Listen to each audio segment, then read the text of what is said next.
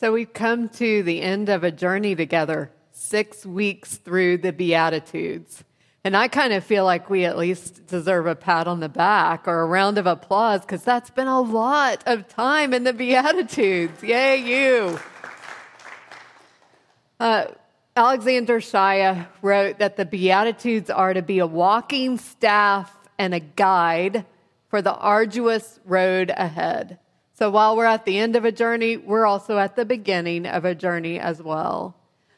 Our uh, scripture lesson today is from the fifth chapter of Matthew's gospel. But before we hear the Beatitudes in, in full, in length, I'm going to invite you to stand and let's recite the Shema together.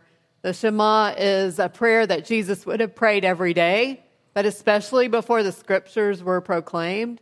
We attempt the Hebrew because it's the language that Jesus would have heard the Shema in. So let's recite this prayer together.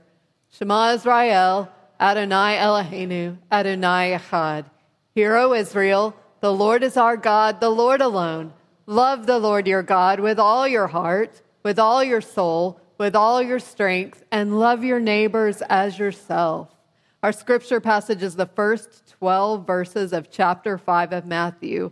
Because it's so familiar to you, I'm going to invite you to read it with me. Let's read it together.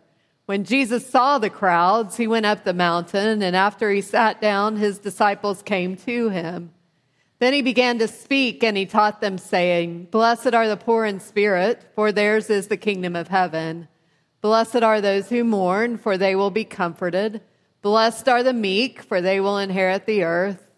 Blessed are those who hunger and thirst for righteousness, for they will be filled. Blessed are the merciful, for they will receive mercy. Blessed are the pure in heart, for they will see God. Blessed are the peacemakers, for they will be called children of God.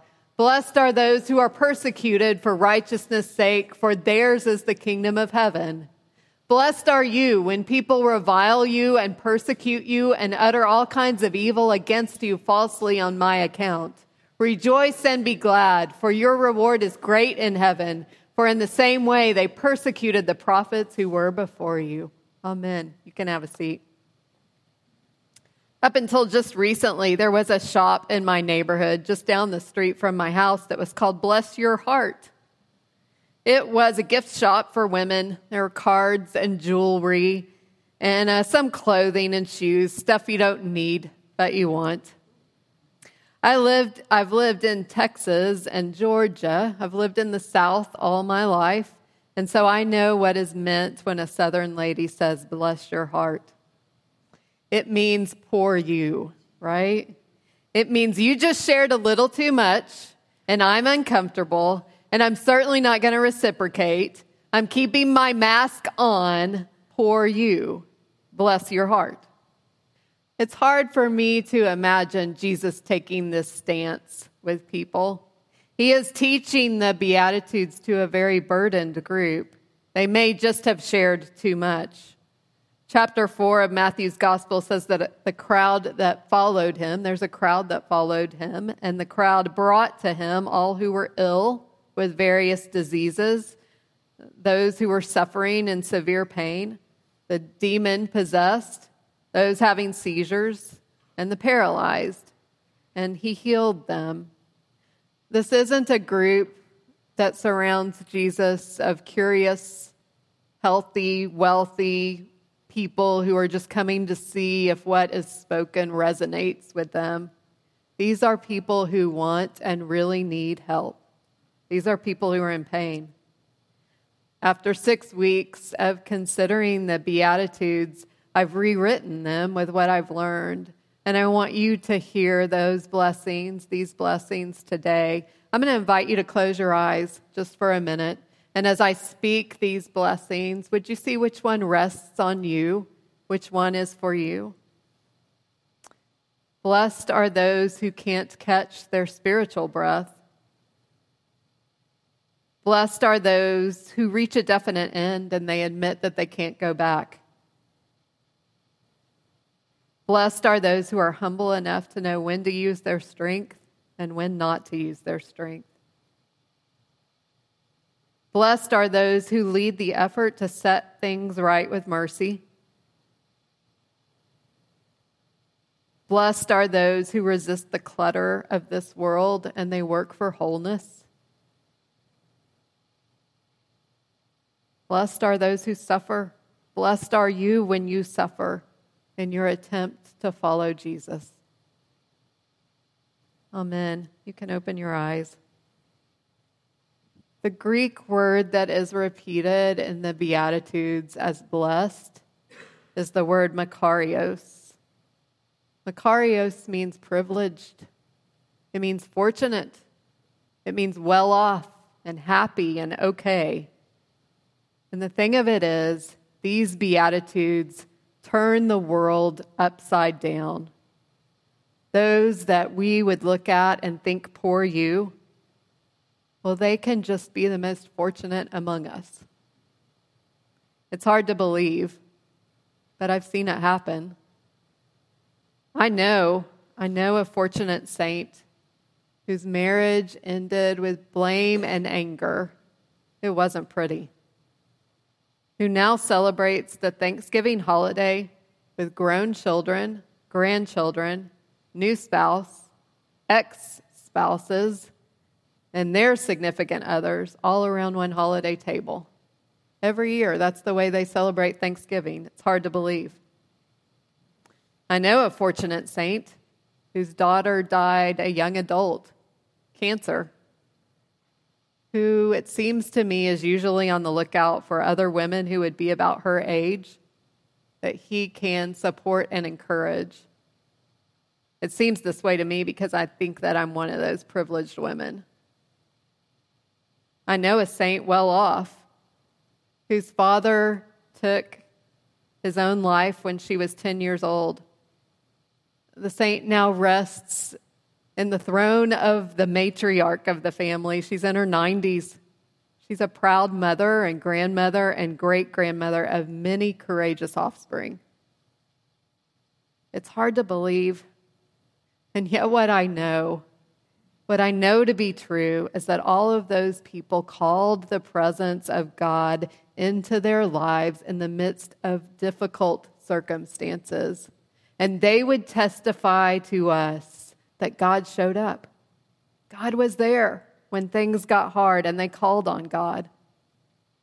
Eugene Peterson rewrote the last beatitude, which you may have noticed as we read it.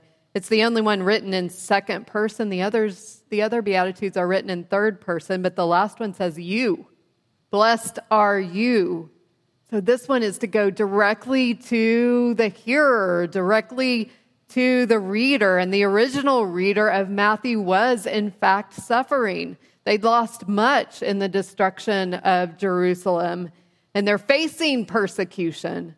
Blessed are you when people revile you and they persecute you and they utter all kinds of evil against you falsely on my account. Rejoice and be glad. And then Peterson rewrote it this way when your commitment to God provokes persecution, it will drive you deeper into God's kingdom. And really, that's the kicker, I think. It's not only for the last beatitude, but it's all of the beatitudes drive us deeper into the kingdom of heaven. What I don't want you to hear today, today or any day, is that when you suffer, when things are difficult, that's part of God's plan. I think when people minimize suffering by saying this is God's plan, they are again refusing to take off their mask, admit their own pain, or get down in the pit with somebody who is struggling and do something about it. Kate Bowler is a Duke theologian, a cancer survivor, and she wrote the book Everything Happens for a Reason and Other Lies I've Loved. She wrote that most everyone that she met while she was sick wanted to know, wanted her to know that without a doubt there was hidden logic at play. And so when she was in, in the hospital, a neighbor came to her front door with a casserole, and her husband opened the door, and the neighbor said to her husband, Everything happens for a reason. And he replied, I'd love to hear it. And the startled neighbor said, Pardon? And the husband said, The reason my wife is dying. I'd love to hear it.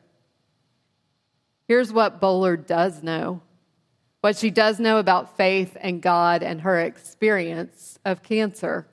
She wrote, At a time I should have felt abandoned, I wasn't reduced to ashes. I felt like I was floating on the love and prayers of all those who hummed around me. They came like priests, and they mirrored back to me the face of Jesus.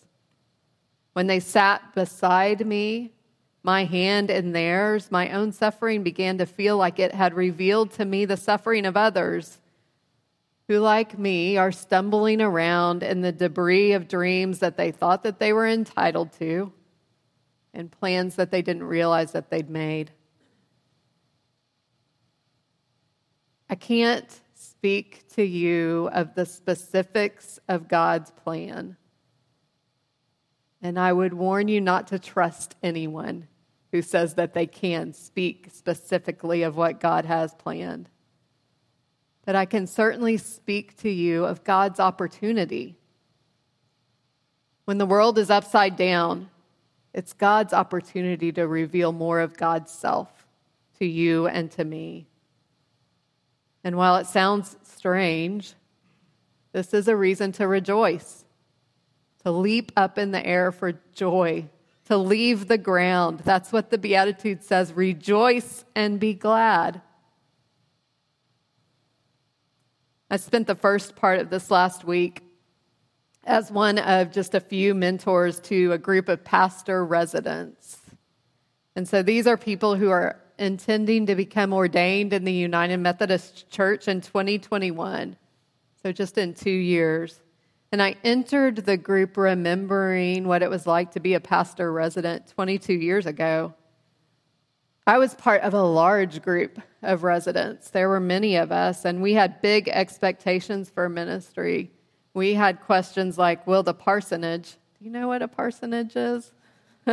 it's the house that the church provides for the pastor. So we wondered Will the parsonage be private enough or nice enough for our taste? We also wondered how we would get all of the seekers who were out there. And seekers in the 1990s were people who wanted to be in church, they just needed an invitation. So we wondered about how will we fit all these seekers into our churches who want to be there. Most of all, I think we feared how we would live up to the respect that is entrusted to a pastor. Well, things have really changed in the last 20 years. A couple of years ago, um, I had minor surgery. It was just day surgery. And the anesthesiologist before the procedure was trying to get my blood pressure down, so he started cracking jokes. And he said, I know you from somewhere. I recognize your face. Are you a judge or are you a probation officer? no, I'm not. He said, Well, what do you do? And I said, I work at a church. I'm a pastor. And he said, Well, lady, you've never seen me before in your whole life. You won't be surprised to hear that the group of resident pastors that I met with this week is small. It's not a large group in number, it's a small group of people. They're small in number, but not in heart or mind. My first impression of the group was what a strong group. Wow, these people are impressive.